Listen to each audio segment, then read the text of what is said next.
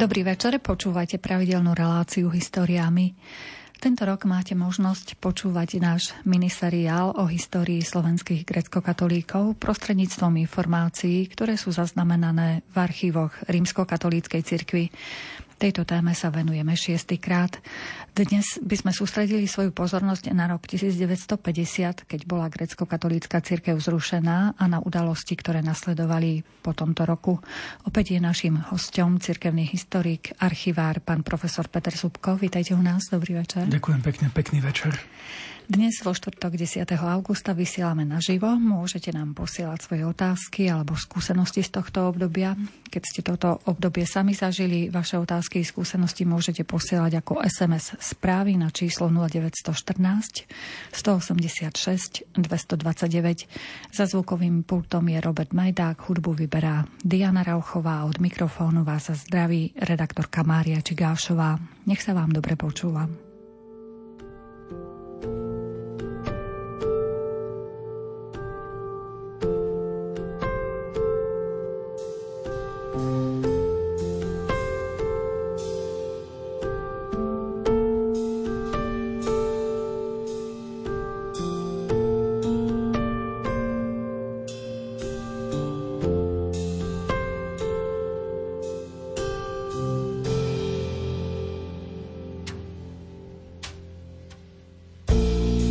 Zapadlo slnko v živej nádhere.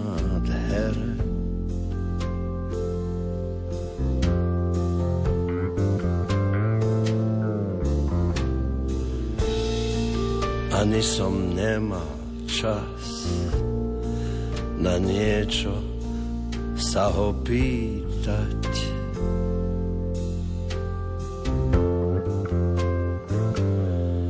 Večerný host mi klope na dvere a hovorí,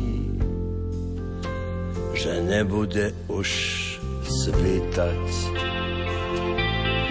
Porozumel som,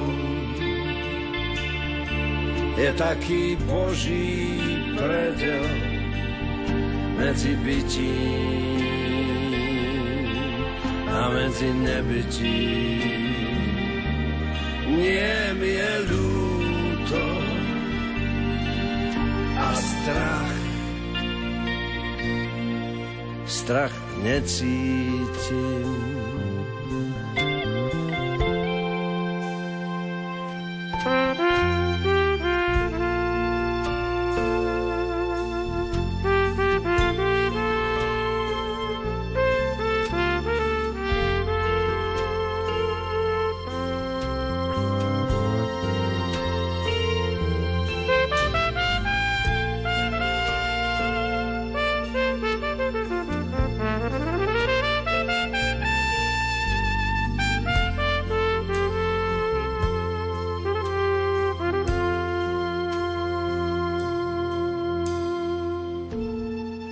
Tušil som to.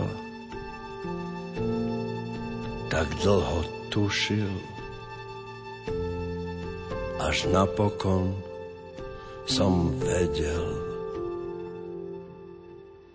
Pán profesor, prvnež sa dostaneme k 20. storočiu, k roku 1950, zostala nám ešte jedna otázka nezodpovedaná z predchádzajúceho stretnutia.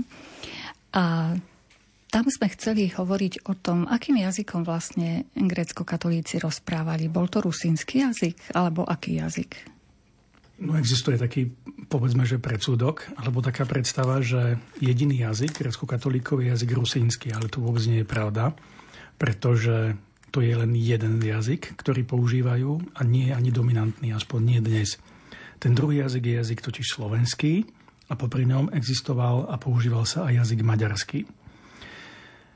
Kanonická vizitácia jagerského biskupa latinského z polovice 18. storočia nám hovorí aj o tom, ktorá grecko-katolická farnosť aký jazyk používala. A my tu vieme pekne e, dať do štatistík, urobiť z toho porovnanie. Máme všetky informácie pre Zemplínskú stolicu a pre Šarískú stolicu a preto si ich môžeme veľmi ľahko porovnať. Na Zemplíne sa používali tri jazyky, slovenský, maďarský a rusínsky. Mm, a teraz si to rátajme. Slovensky rozprávalo 132 farností, maďarsky 20 farností a po rusínsky len 13. Ak to dáme na percentá, tak to vychádza, že 80 zemplínskych grecko-katolických farností bolo slovenských hovoriacich, 12% maďarsky a 8% rusínsky hovoriacich. To je Zemplín. Zemplín tu krásne vyskakuje ako dominantne slovenská jazyková oblasť aj pre grecko-katolíkov. Ak ideme na Šariš, tam je situácia opačná. Tam je 64 farnosti grecko-katolických, ktoré rozprávajú po rusínsky a len dve farnosti rozprávajú po slovensky. Ak to dáme do percent, ako keď to zrelativizujeme, tak je to 97% hovoria farnosti rozpráva po rusínsky a len 3% farnosti rozprávajú po slovensky.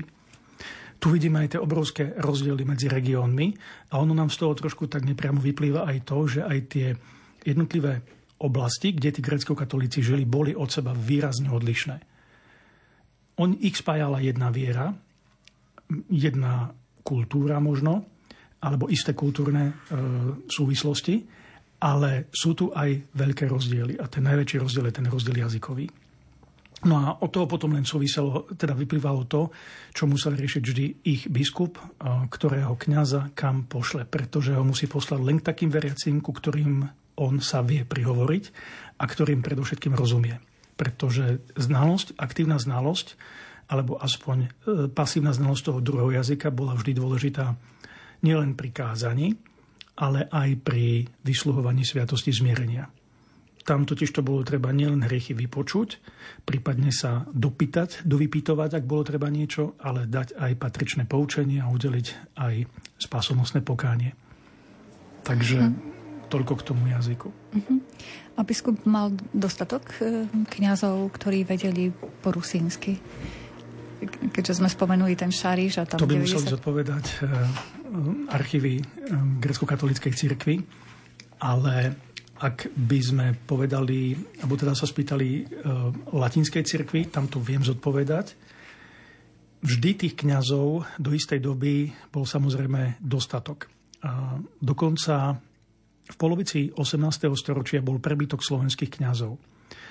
Bolo ich viac ako tých maďarských hovoriacich, ale aj tých farností, ktoré rozprávali po slovensky a kde bola, dajme tomu, prv, e, a farnosti, ktoré boli miešané, ale dominantnou rečou bola reč slovenská, bola väčšina.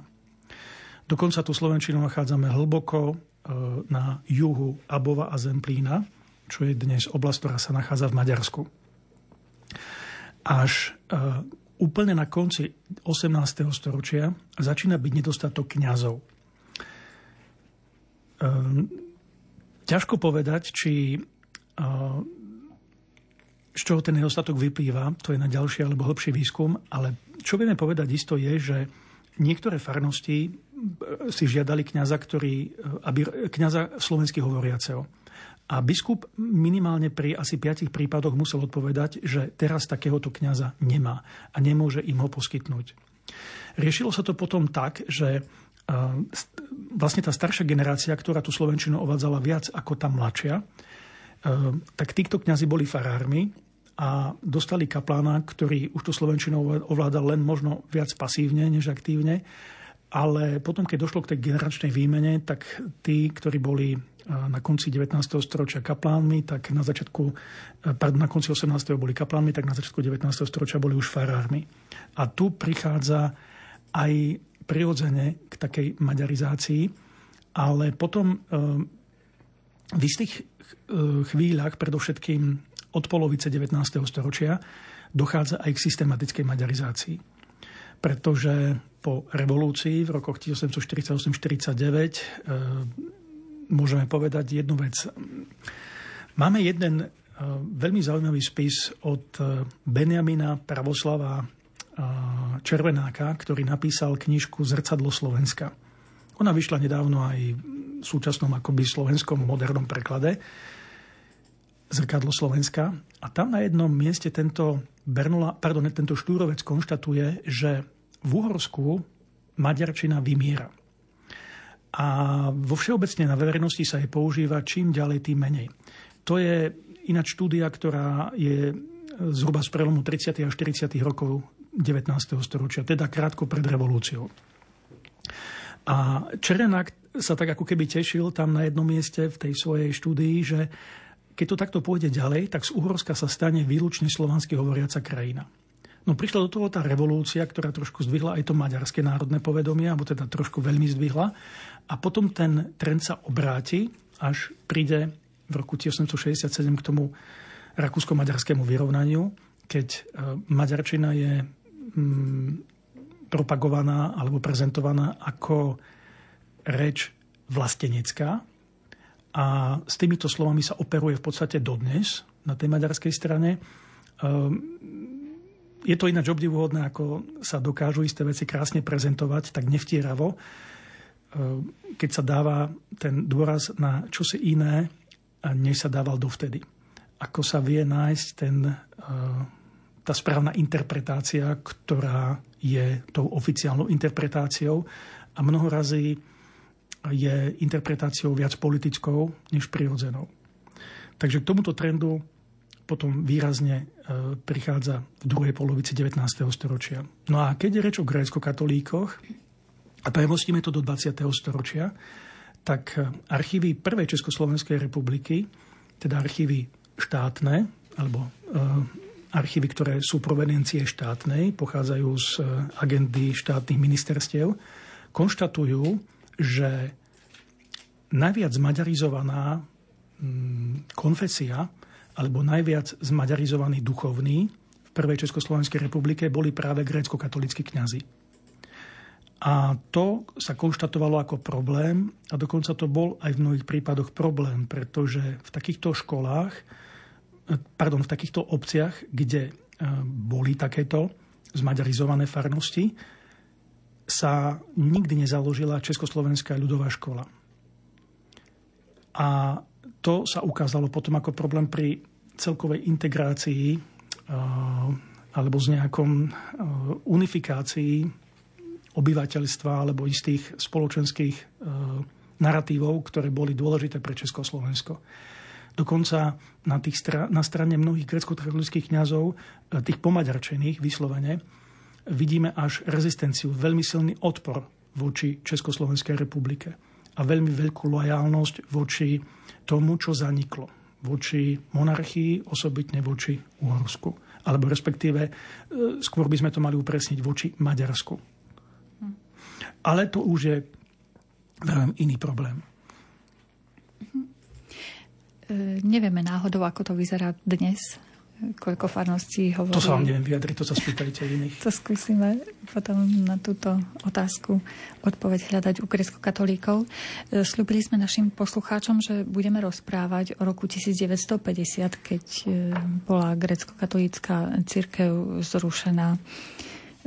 Mohli by sme im v krátkosti povedať, že ako sa to stalo. Vieme, že predchádzal tomu ten Prešovský sobor a ako reagovali naši biskupy, duchovenstvo tak na Všeobecne známa vec je, že v roku 1950 bola grecko-katolická církev zrušená, ale e, my si k tomu vieme vyťahnuť trošku viac materiálov e, z tej strany latinskej a trošku k tomu dať aj taký úvod.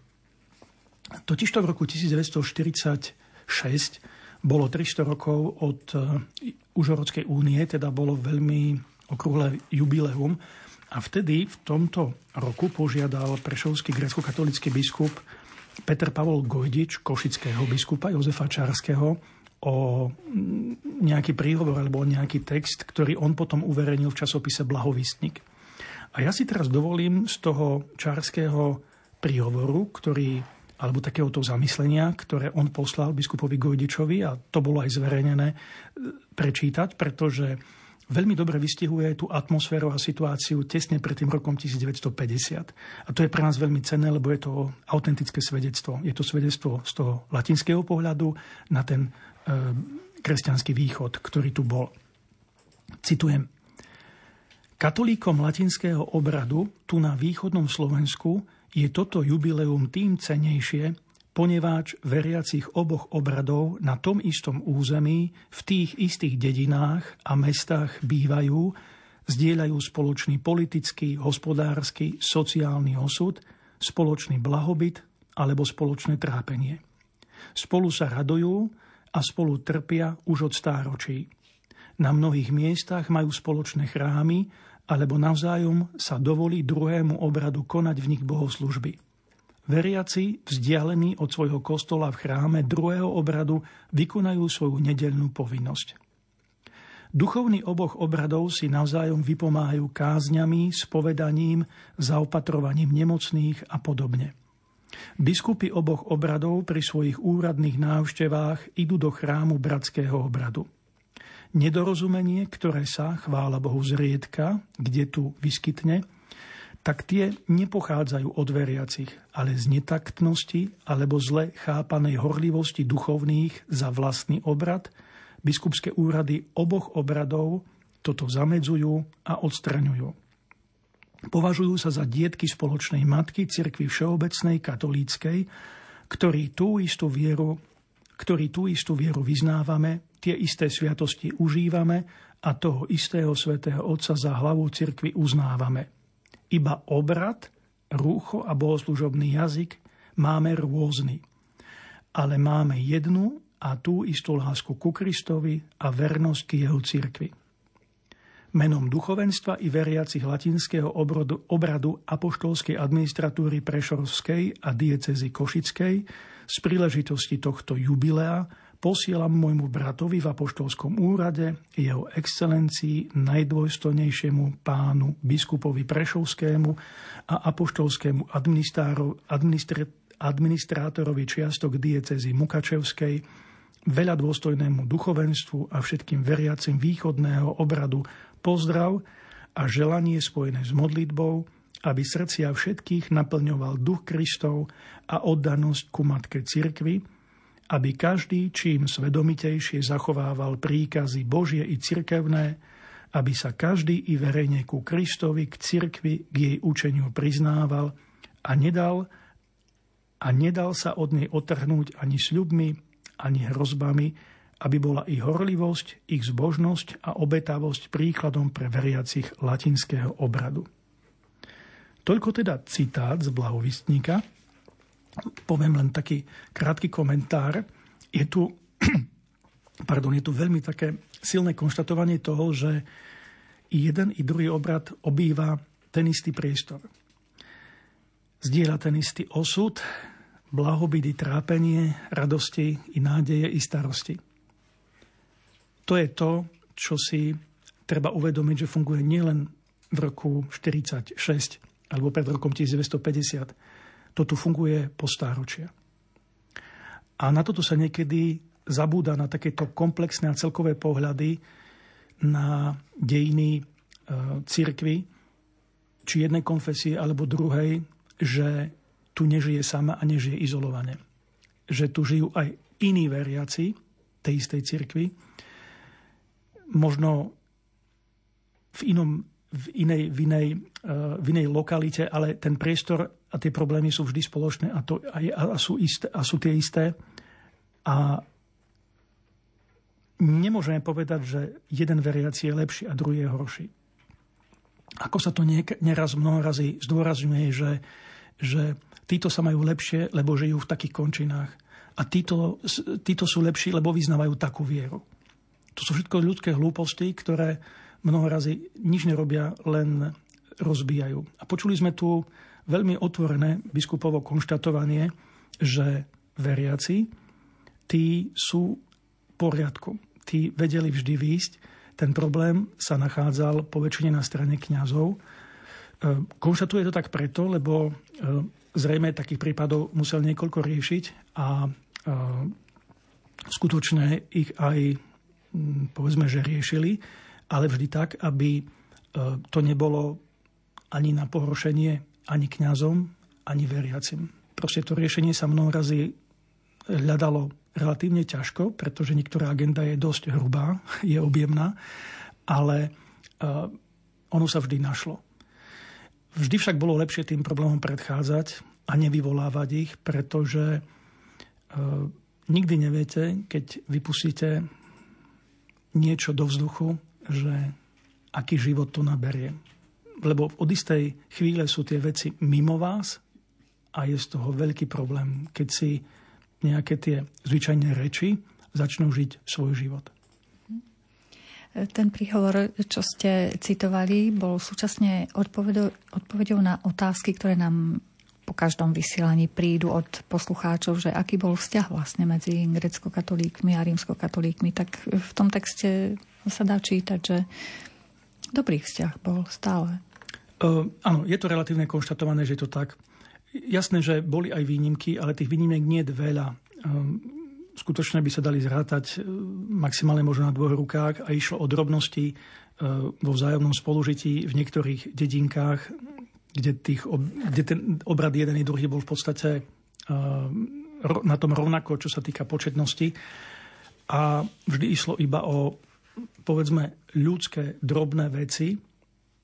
Dnes so stupom rokov to vieme takto pekne skonštatovať, ktoré sa dali vyriešiť vždy vzájomnou dohodou, teda kompromisom.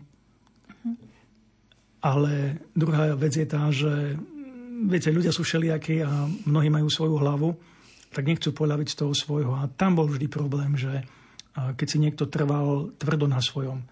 Viete, ono niekedy je veľkosť v tom, že môže mať pravdu, ale v pokore ustúpim, aby bol mier. To je tá veľkosť človeka. Napokon krásne to vidno na Kristovi. Ten bol nespravodlivo odsúdený, ale ten svoj kríž prijal pretože to považoval za Božiu vôľu, za Otcovú vôľu. A na toto mnoho razy ľudia zabúdajú. Mnoho razy e, tá naša ľudská spravodlivosť je skutočne ľudská, je iná ako tá Božia. Opäť len e, taká veta z Evanielia. Kristus povedal Petrovi, že treba odpustiť nielen 7 ráz, ale 77 ráz, čo sa vykladá, že vždy od modlitbe oče je formulácia odpúsť naše viny, ako i my odpúšťame našim viníkom. A stačí otvoriť mnoho razy e, nejaké noviny alebo počúvať správy a počúvame o niekom, že niekomu niekto zabil a teraz ja neodpustím, lebo život za život. No a toto je kresťanské. Takže vidíme, že ľudia sú ako keby znadlivo nepoučiteľní a mnohé veci sa skutočne opakujú. Problém alebo rozdiel len v tom, že dnes je to vo sfére tej svetskej, je to viac medializované a už tomu ani pomaly nevenujeme pozornosť, že niekto sa fakt vyjadruje nekresťansky a pritom sa dušuje, že je kresťan. V minulosti, keď to prostredie bolo viac religióznejšie, tak sa tomu venovala väčšia pozornosť, sa to spísomnilo a že sa o tom dozvedel aj biskup osobitne. Ale opäť, bolo to na tých ľuďoch, ako sa navzájom dohodnú. Ono potom aj v tom druhej polovici 20. storočia, dajme tomu, tiež boli isté problémy v vzájomnom spolužití, ale tie problémy sa vždy riešili e, tým, že sa hľadal spoločný mier. To sa inak nedá. A vždy niekto musí ustúpiť. E, nielen preto, že by mal ustúpiť, ale niekedy je rozumnejšie ustúpiť práve preto, že sme pokorní. Nemusíme byť my tí dôležití. My budeme v tejto téme, pán profesor, pokračovať po chvíľke hudby. Ak máte nejaké otázky, vážení poslucháči, môžete ich naďalej SMS-kovať, alebo ak ste prežili to obdobie 50. rokov, môžete nám svoju skúsenosť za SMS-kovať na číslo 0914 186 229. Ty božská láska, Ježiš môj, si plný lásky najsladšej vyžeň mi z duše nepokoj. Nech teba len si chránim v nej. Nech viem, ako ma miluješ. Môj pán, môj tvorca a Boh tiež.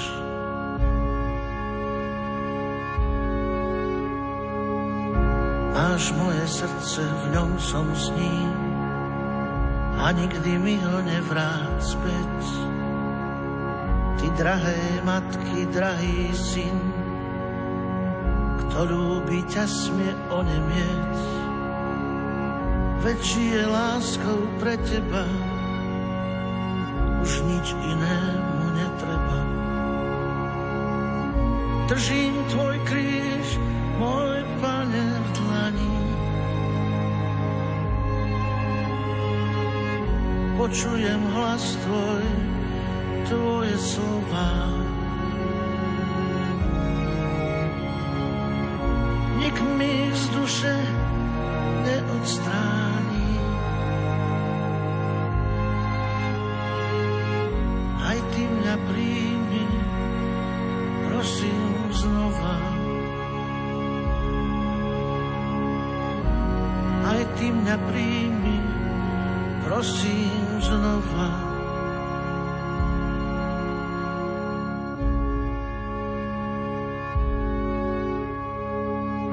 neba sa Božia Matka zníš, tu v rušiach kvitne i tvoj syn.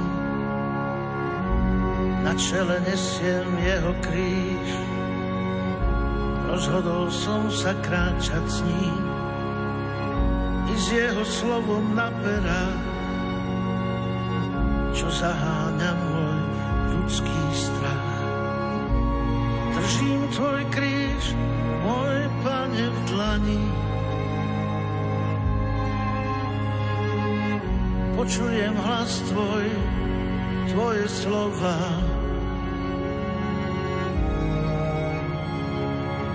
Nik mi ich z duše neodstráni.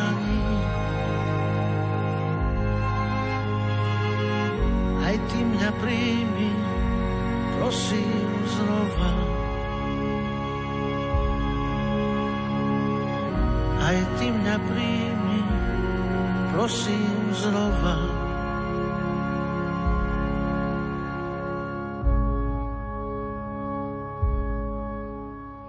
Dnešnej relácii História a my, vysielanej z Košického štúdia Rádia Lumen, hovoríme o dejinách grecko-katolíckej cirkvi prostredníctvom informácií, ktoré sa zachovali v archívoch rímsko-katolíckej cirkvi.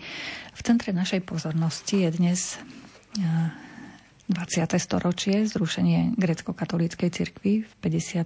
roku našim hostom je cirkevný historik, pán profesor Peter Zubko. Ak máte otázky, môžete ich posielať ako SMS-ky na číslo 0914 186 229. Pán profesor, tak teda poďme k tomu e, roku 1950 tak možno nepovieme nič nové, keď konštatujeme, že tou prvou akciou, ktorá bola zameraná na zrušenie grecko-katolíckej cirkvi, bola akcia P. P ako pravoslávie. Udielal sa na tom slávne neslávnom Prešovskom sobore, kde sa vyhlásilo akože zrušenie grecko-katolíckej cirkvi, alebo ako sa tu vtedy proklamovalo návrat späť do cirkvi pravoslávnej. Vynechajme teraz tie teologické kontexty, čo sa dialo, alebo kanonicko-právne a poďme na tie historické. Problém je v tom, že tá církev vlastne mala skutočne prestať jestvovať alebo prestala jestvovať. No a z toho vyplynuli mnohé konsekvencie. I ja ešte len tak na okraj doplním, že okrem tejto akcie P existovala ešte iná akcia, akcia 100, ktorá teda bola takým torovým kladivom, ak to poviem tak mytologicky, pretože v rámci tejto akcie grecko-katolíckí kňazi spolu so svojimi rodinami, ktorí boli aktívnymi odporcami tohto soboru, boli predurčení na vysťahovanie do Českého pohraničia. Tu si treba uvedomiť, hlavne pre mladšiu generáciu, že České pohraničie po roku 1945 bolo z veľkej miery uprázdnené, pretože tam žilo nemecké hovoriace obyvateľstvo, ktoré vďaka Benešovým dekretom sa muselo vysťahovať z Československa, takže ich e, tieto, tá, tieto pohraničné regióny boli prázdne a tu sa vo veľkej miere vzťahovali mnohí zo Slovenska e, a boli medzi nimi mnohí kňazi grecko-katolícky. Opäť e, je to veľká debata o tom, že koľko ich bolo. Pôvodný plán bol, že nech je to 100 rodín alebo 100 kňazov s rodinami, väčšina z nich teda rodiny mala. Druhá vec je, že koľko ich tam skutočne išlo, koľko nastúpili, koľko sa tomu nejakým spôsobom vyhli. Opäť bolo to všelijaké riešenie, ale bolo to riešenie v podstate neľudské. Bolo to také sovietské riešenie, keď e, posielame niekoho z jednej časti krajiny do druhej, ktorá je mu absolútne neznáma cudzia. V Sovietskom zväze na to mali Sibír, v Československu na to mali to bývalé sudecké pohraničie. Takže tá církev skutočne bola zničená, bola zlikvidovaná, povedzme, že de facto prestala existovať a máme tu zrazu církev pravoslávnu. Problém je v tom, že pravoslávna církev a katolická církev sú v inom vzťahu ako dva bratské obrady v rámci jednej katolíckej cirkvi, ako to bolo predtým.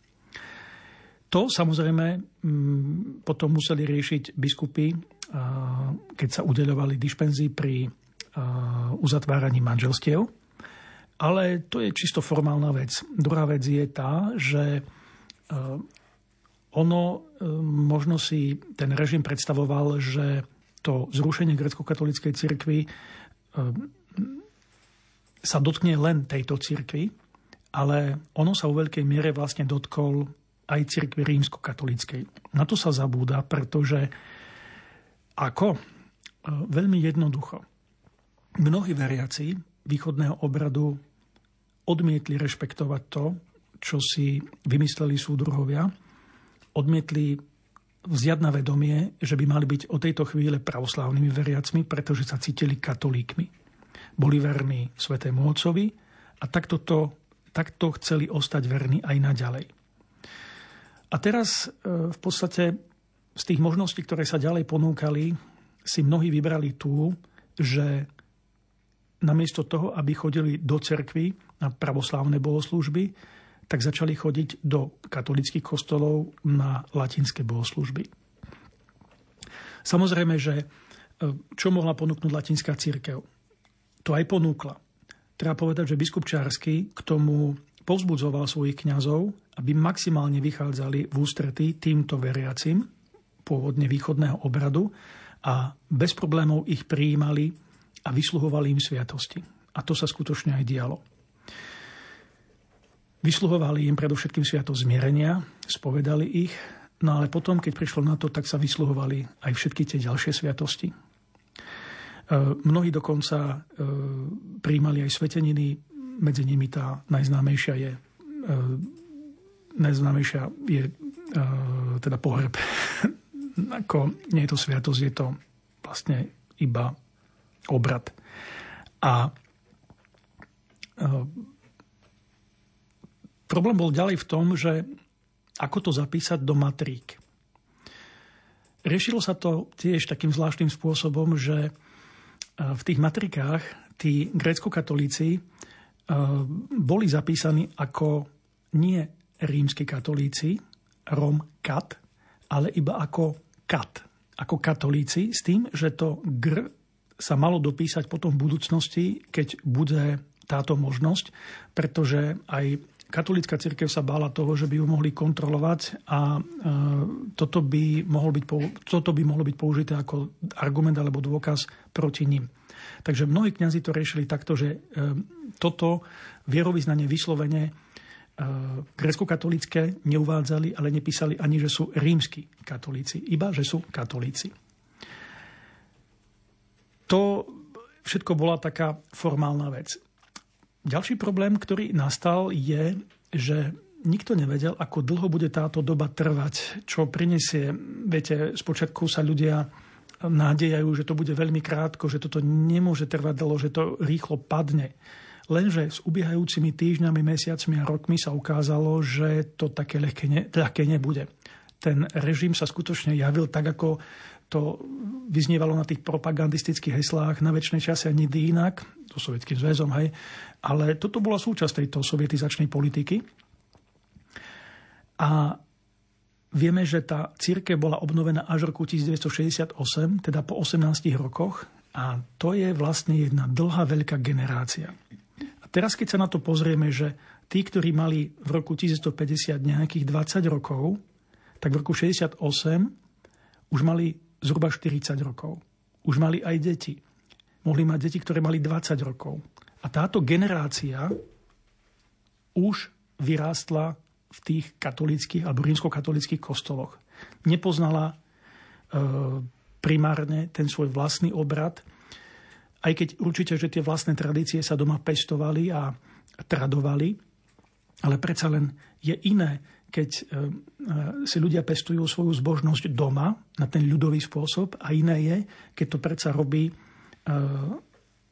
nechcem povedať, že úradná církev, ale keď sa to pestuje tým oficiálnym spôsobom chráme, tak ako sa má tým riadnym spôsobom. Takže toto zrazu chýbalo.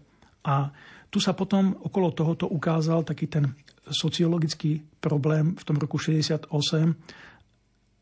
ako sa vrátiť naspäť a kto sa má vrátiť naspäť a čo s tým a tak ďalej. Ale to už je problém roku 68. Takže e, je to jedna veľká generácia. Samozrejme, že ako otázka teraz nejako sa k tomuto soboru a k tomu, čo ten sobor vyvolal, postavila katolická církev.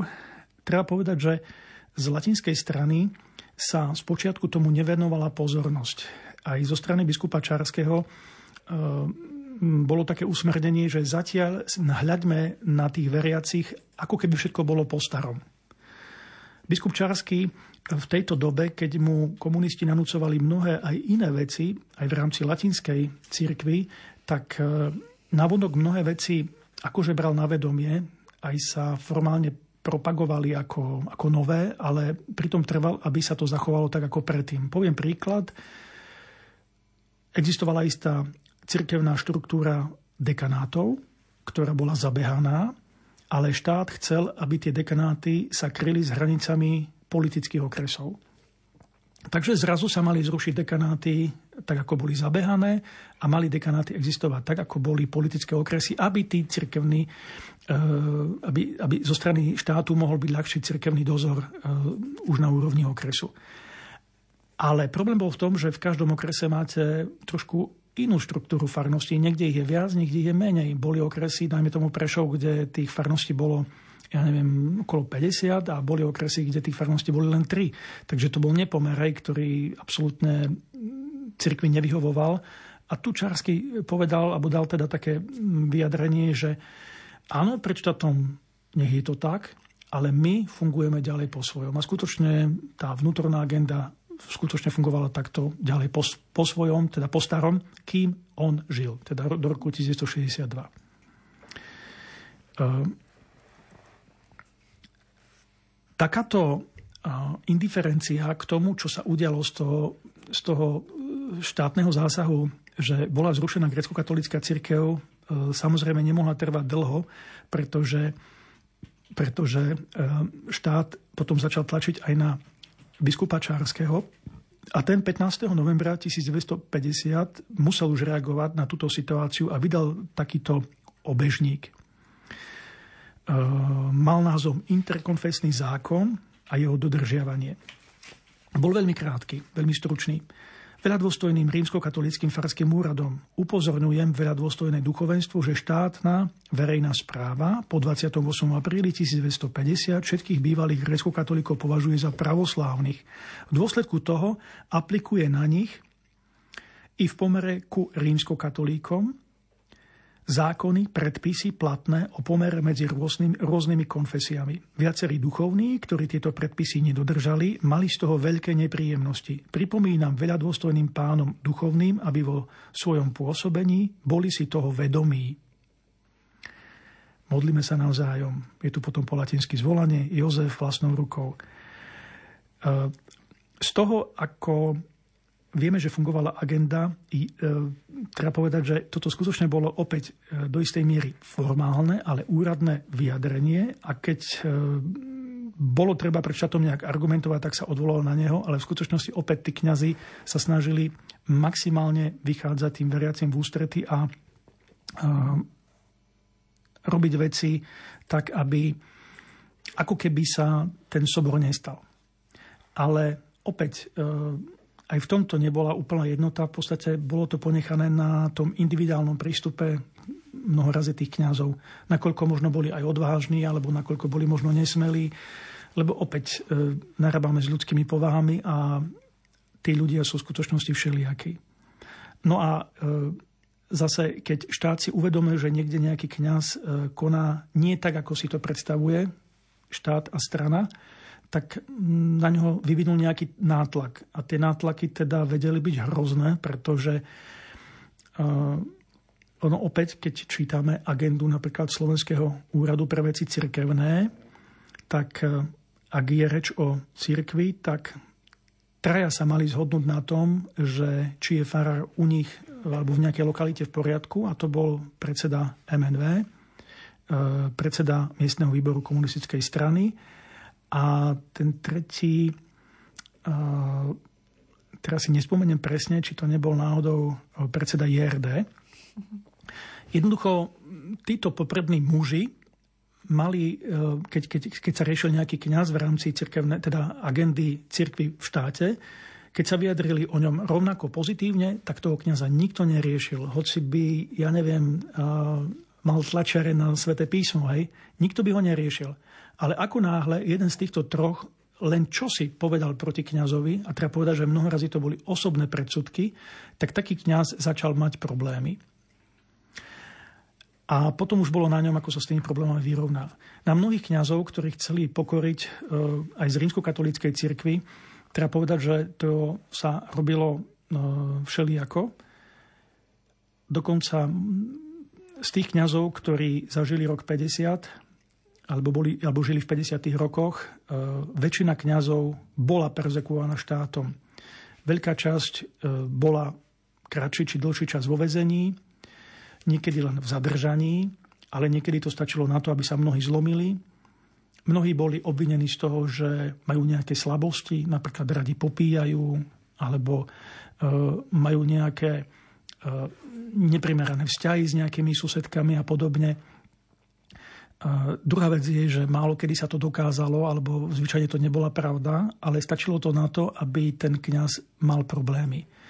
Nemal problémy v rámci e, církvy ako takej, ale stačí, aby bol odpísaný v tej dedine, v ktorej pôsobil. No a to sú druhovia zvládali bez problémov skvele.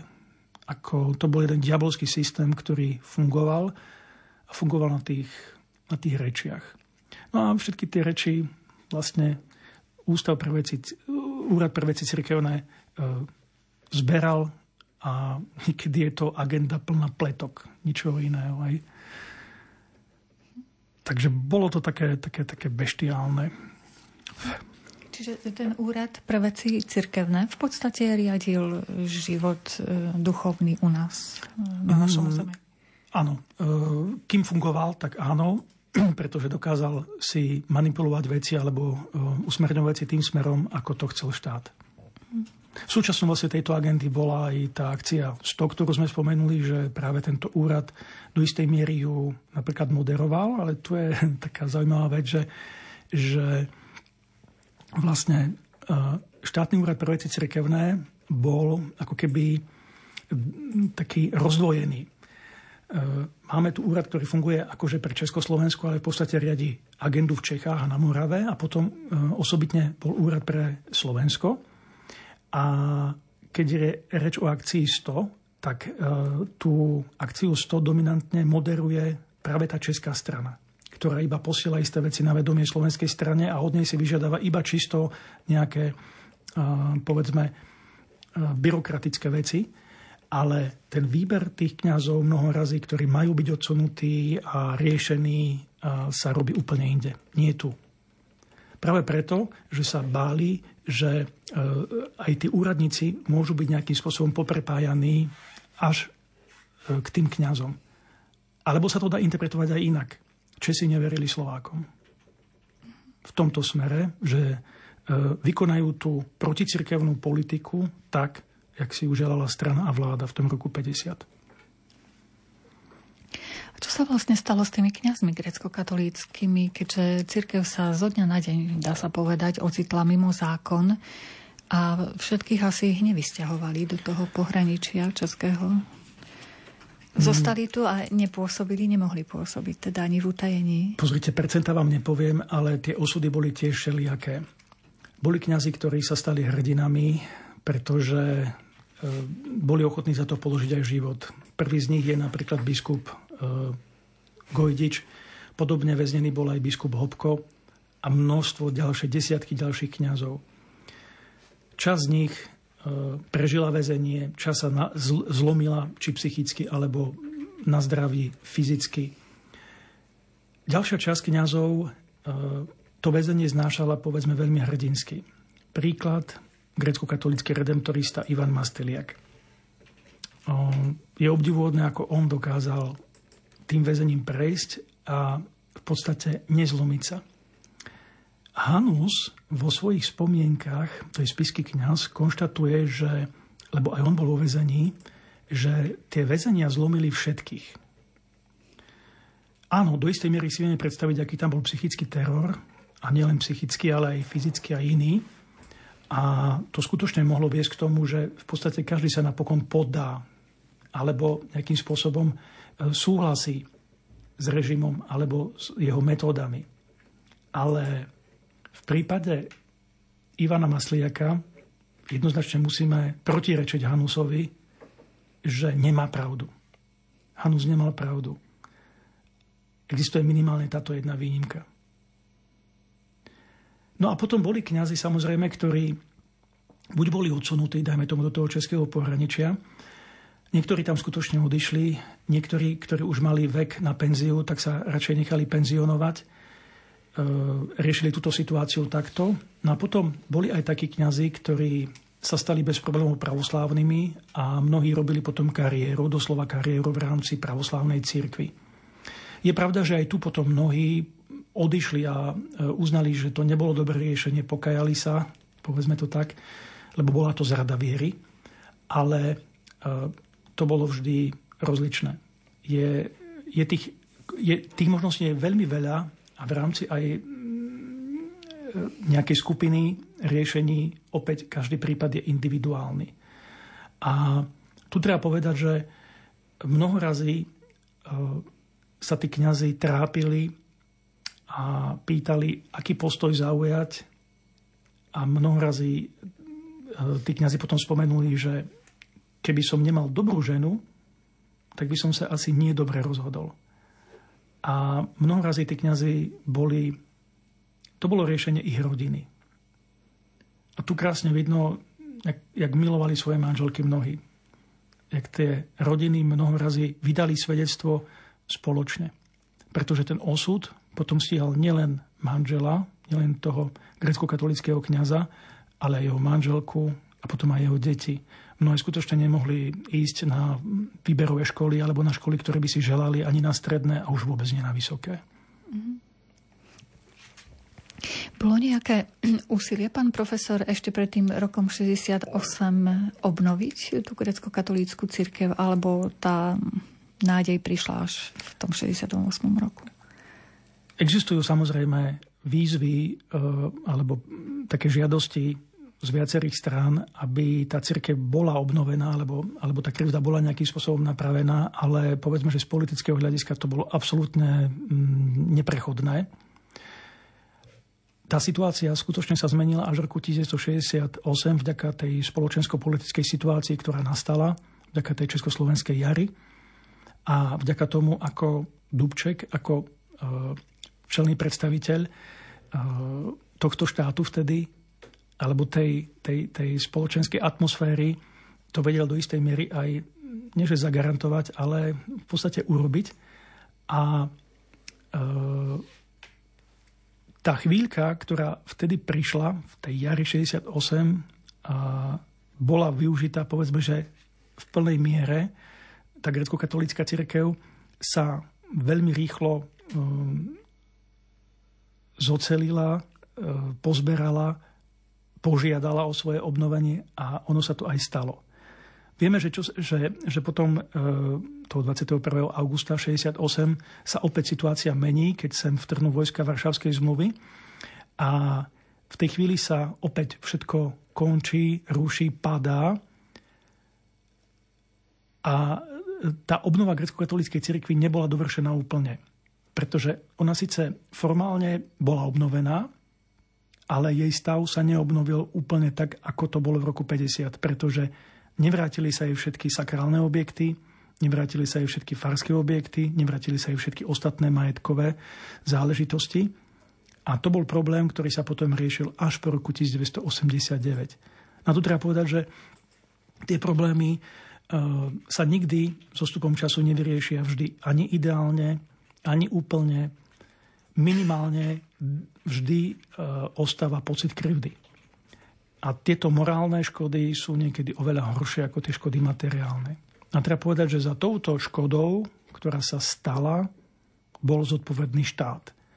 Ten na ňu aj, za ňu aj prevzal zodpovednosť, pretože po roku 89 v rámci e, vysporiadania vzájomných vzťahov skutočne odškodňoval finančne e, mnohé tie farnosti, ktoré boli takto poškodené a bolo treba buď vrátiť, alebo nejakým spôsobom kompenzovať e, majetky, najmä tomu sakrálne objekty, alebo farské budovy, alebo iné veci.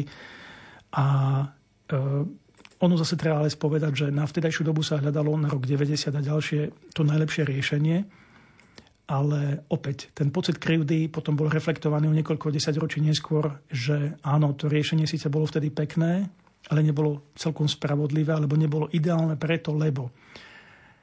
Ale viete, uh, ono, keď sa naprávajú krivdy, uh, tak to treba urobiť tak, ako najlepšie vieme. A keď tá téma je uzavretá, už sa, jej, už sa k nej nie je eh, vhodné nikdy vrácať, pretože opäť je to také veľmi bolestivé na jednej strane a na druhej strane tým, že plinie čas, eh, prichádzajú ako keby nové pohľady, ktoré už nie sú, eh, ktoré už nie sú eh, ani potrebné, ani dôležité. Jednoducho sledujú iné, iné ciele. Už, už majú taký skôr ten politický nádych, alebo, alebo sledujú čosi iné. No. V tom 68. roku mm, ako sa zachovali rímskokatolíci? Podporili vlastne tých grecko-katolíkov v tom ich úsilí o obnovenie e, svojej cirkvi nejakým spôsobom? Konkrétne možno by sme mohli zajsť do Košickej diecezy. Pozrite, e, máme zachovanú krásnu agentu z roku 68 a 9, keď sa e, na mnohých miestach grecko-katolické farnosti obnovili. Treba povedať, že zase napríklad nie všetky tie grecko-katolické cerkvy e, sa stali skutočne aj pravoslávnymi, pretože e, ľudia mnohých tých pravoslavných kňazov nechceli prijať. Boli aj také cerkvy, ktoré boli zatvorené. Ale teraz v roku 68 sa e, vracal život do mnohých tých grecko-katolických farností a tí grecko-katolickí kňazi prichádzali buď z toho českého pohraničia, alebo z väzenia, alebo z výroby, alebo jednoducho zo svojho civilného života. A my máme svedectvá e, spísomnené z mnohých lokalít, kde toho kňaza tí veriaci čakali a čakali ho spolu s latinským kňazom, s rímskokatolickým kňazom. A vítali ich. E,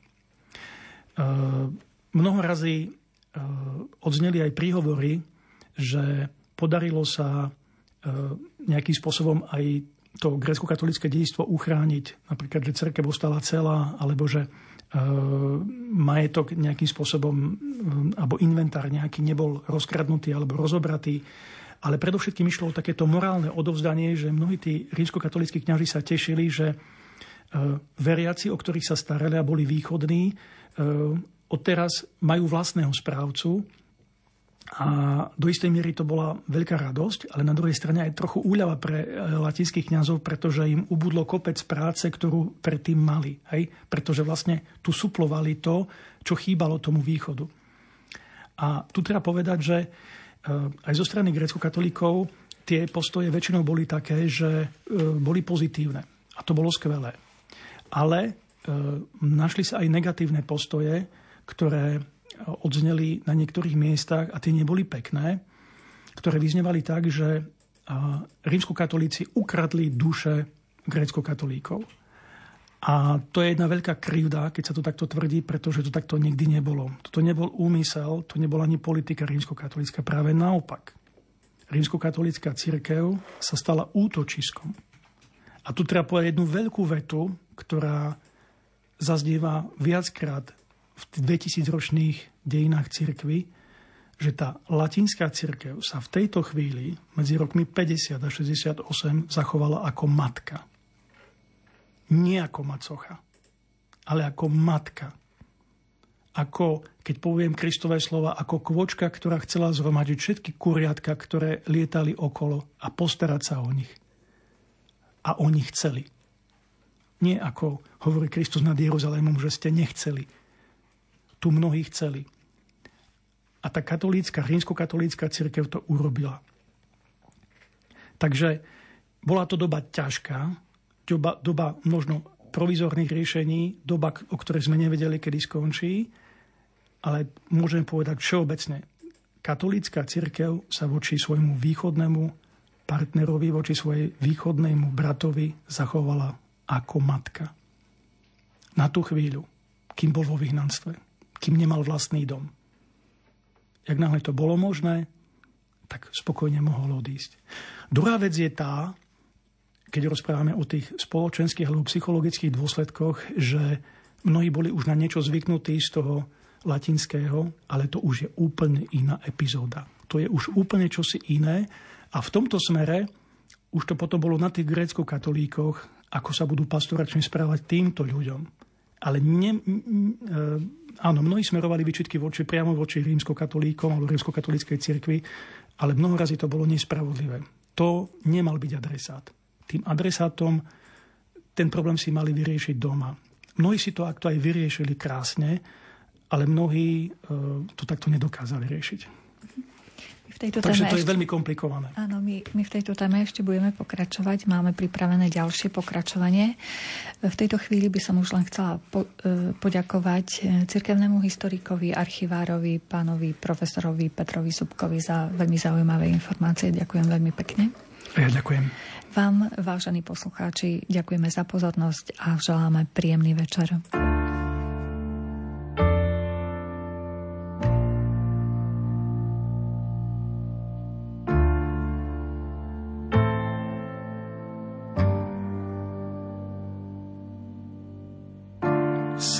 Si sadám s vínom, tieň prikryl plný stôl.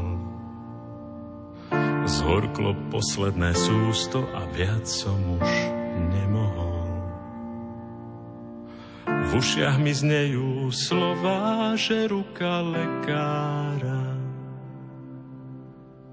srdce a dušu chorého na nové pretvára. Ty nemôžeš Môžeš byť len človekom, veď prestieraš stôl pri niekom ako ja, čo priateľstvo neskúsil. Povedz, kto si, že už bežať nemusím. Skláňaš sa, mám prikročiť bližšie. Vyberáš aj mňa so si stolovať prišiel.